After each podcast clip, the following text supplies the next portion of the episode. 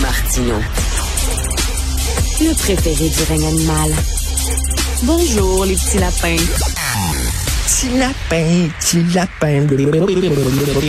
Alors, vous le savez, les fonctionnaires fédéraux sont en grève. Une de leurs demandes, c'est de pouvoir faire du euh, télétravail s'ils le veulent. C'est bien beau sur papier, mais là, je m'excuse, le fonctionnaire qui travaille pour Revenu Canada, qui va être avec son ordinateur chez eux, Jean-Paul, en train de regarder euh, mon rapport d'impôt, euh, est-ce que son ordinateur va être sécurisé? Est-ce qu'il me semble que ça va être plus facile de hacker son ordinateur qu'un ordinateur au bureau de Revenu Canada?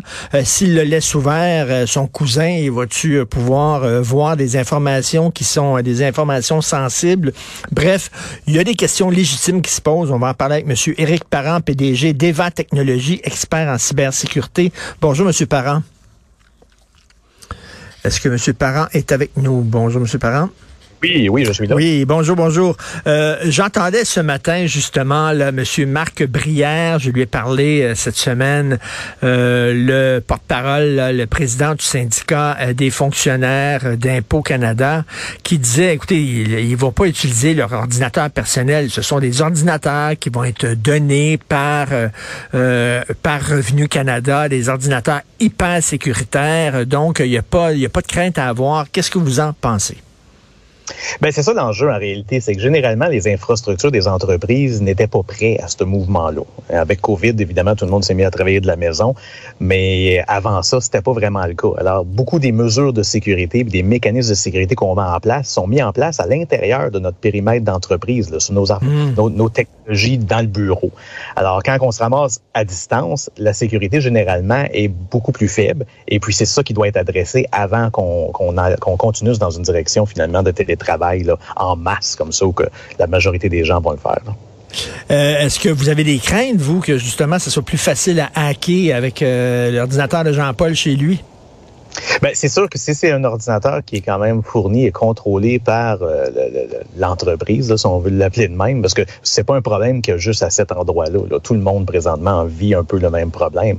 Alors, si l'ordinateur est vraiment euh, sécurisé et contrôlé par une entité centrale, le risque est moindre. Mais les scénarios que vous venez d'énoncer sont quand même vrais. C'est sûr que ton, le beau-frère peut être assis à côté puis, puis regarder qu'est-ce qui se passe au-dessus de, l'épaule finalement de, de l'autre personne. Euh, ça, c'est quelque chose qu'on ne peut pas vraiment contrôler puisqu'on ne contrôlera pas l'environnement physique. Ça, c'est le, ce qu'on appelle en anglais le new normal. C'est-à-dire que maintenant, ça va être ça. Là, et on le voit, il y a des attaques maintenant contre diverses institutions euh, euh, qu'on croyait hyper protégées. ça, va, ça va être le monde dans lequel on va évoluer maintenant. Là. Exactement. Et puis, ça veut dire qu'il faut évidemment évoluer nos techniques de protection et les philosophies, les politiques, les règles. Euh, ça veut pas dire que tout le monde va suivre les règles, mais c'est ça qu'on va devoir encadrer le mieux possible. Même les attaques, on, pourrait dire même s'il y a une guerre, euh, vous savez, Première Guerre mondiale, c'était des guerres de tranchées, Deuxième Guerre mondiale, c'était des guerres, on utilisait beaucoup l'aviation. Les, les prochaines guerres, vont se jouer aussi sur le terrain de l'informatique. Ben absolument, on le voit déjà d'ailleurs. C'est quand même, ça fait plusieurs années qu'il y a des, des, des actes hostiles euh, technologiques qui se produisent entre pays. Et puis on l'a vu beaucoup dans les dernières semaines d'ailleurs avec euh, Hydro-Québec et puis des, des, attaques qui semblent banales, mais c'est des, des, attaques de données de service où on, on essaye tout simplement de perturber les opérations. Alors euh, cette guerre-là, elle est réelle. C'est juste qu'elle fait un peu au compte-goutte. On le fait un petit peu ici, un petit peu là. Si ça tout fait en même temps, ben, ça perturberait beaucoup la société parce qu'on est très dépendant avec la technologie. Est-ce que les sociétés, euh, les, comme Investissement Québec, comme Desjardins, par exemple, ou comme euh, d'autres groupes qui, euh, justement, ont en possession des données très sensibles, est-ce qu'ils sont pas déjà en retard? C'est-à-dire que les hackers, les pirates informatiques, on dirait qu'ils sont plus rapides, qu'ils sont plus au fait des nouveaux logiciels, etc., que les gens dans ces entreprises-là qui ont toujours, on dirait, un coup de retard ou deux?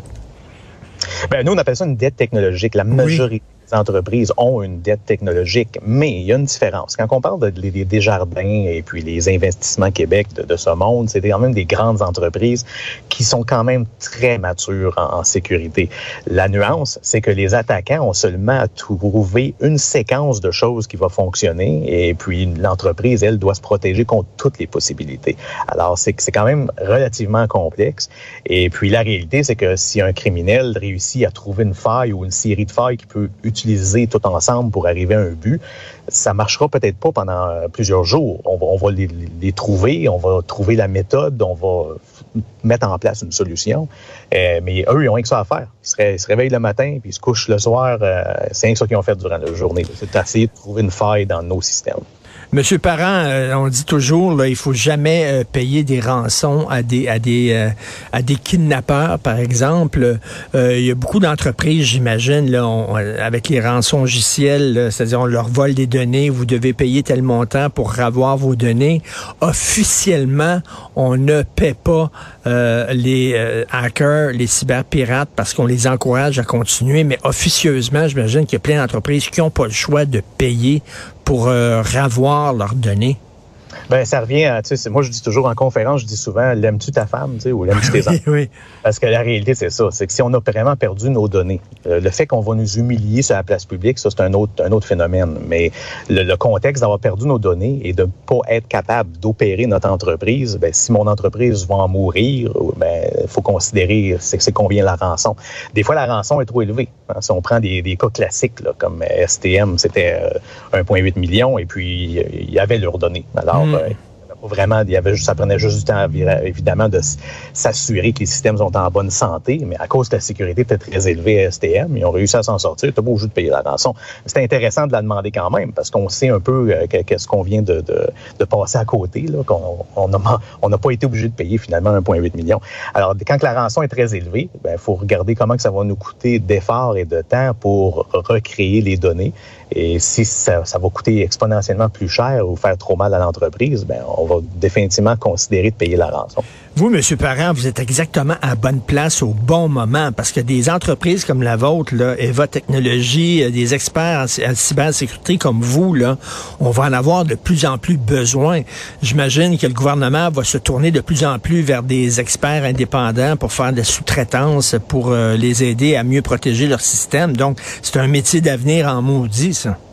Ben, c'est un bon métier, c'est certain. Euh, qu'est-ce qui est toujours décevant souvent, c'est justement ça. Hein. On va on donner des gros contrats des grandes entreprises pour faire des choses, mais au Québec, on a énormément de talent. Il n'y a aucune raison pourquoi notre gouvernement pourrait pas, disons, libérer des, des salaires, des budgets qui sont adéquats et puis embaucher du monde vraiment compétent. On a beaucoup de talent au Québec. Mais on dirait que les fonctionnaires, on dirait que les gens dans l'entreprise privée sont plus au fait des, nouveaux logiciels, des développements dans ce milieu-là. Ça bouge énormément vite. Euh, fonctionnaires ont peut-être tendance un peu plus à s'encrouter. Donc, j'imagine de plus en plus, on va avoir affaire, parce que des fois, on chiale en disant ça n'a pas de sens. Euh, comment ça se fait qu'on a affaire à des firmes privées indépendantes? Mais peut-être qu'elles sont plus au fait que les fonctionnaires à l'intérieur. Mais la réalité, c'est que les, nous, les plus, petites entreprises, on pourrait dire que notre survie dépend sur notre compétence. Oui. Oui. Dans, une grosse entreprise, si on prend, on prend le club classique de Desjardins. Desjardins a une, panne ou un, problème informatique. Oui, c'est humiliant. Et puis, ça va peut-être leur coûter quelque chose. Ça va coûter quelque chose à, la coop, si on veut. Mais la vie continue. Là, ça n'a pas pris de l'argent dans les poches de personne. Mais dans une, plus petite entreprise, évidemment, c'est le propriétaire qui va devoir payer la facture. Alors, on a tendance à prendre ça plus au sérieux. En terminant, c'est un combat sans fin parce qu'on on invente un coupe-feu, puis là, les bandits vont inventer inventer une nouvelle façon de contourner ce coupe-feu-là. Là, il faut inventer un autre coupe-feu, etc. C'est un combat qui n'a pas de fin. C'est définitivement un jeu de chat et de souris. Oui. c'est plaisant pour les gens qui travaillent là-dedans, peut-être, mais c'est pas très plaisant pour les entreprises. non, c'est ça. En tout cas, vous allez avoir de la job, M. Parent, ça, c'est sûr et certain. Euh, on pourrait dire ça aux jeunes. Si vous voulez avoir un emploi plus tard, aller en cybersécurité, c'est vraiment un métier d'avenir. Heureusement, et malheureusement, le bonheur des uns fait le malheur des autres et l'inverse. Merci beaucoup, M. Éric Parent, PDG d'Eva Technologies. Merci. Bienvenue, bonne journée. Bonjour.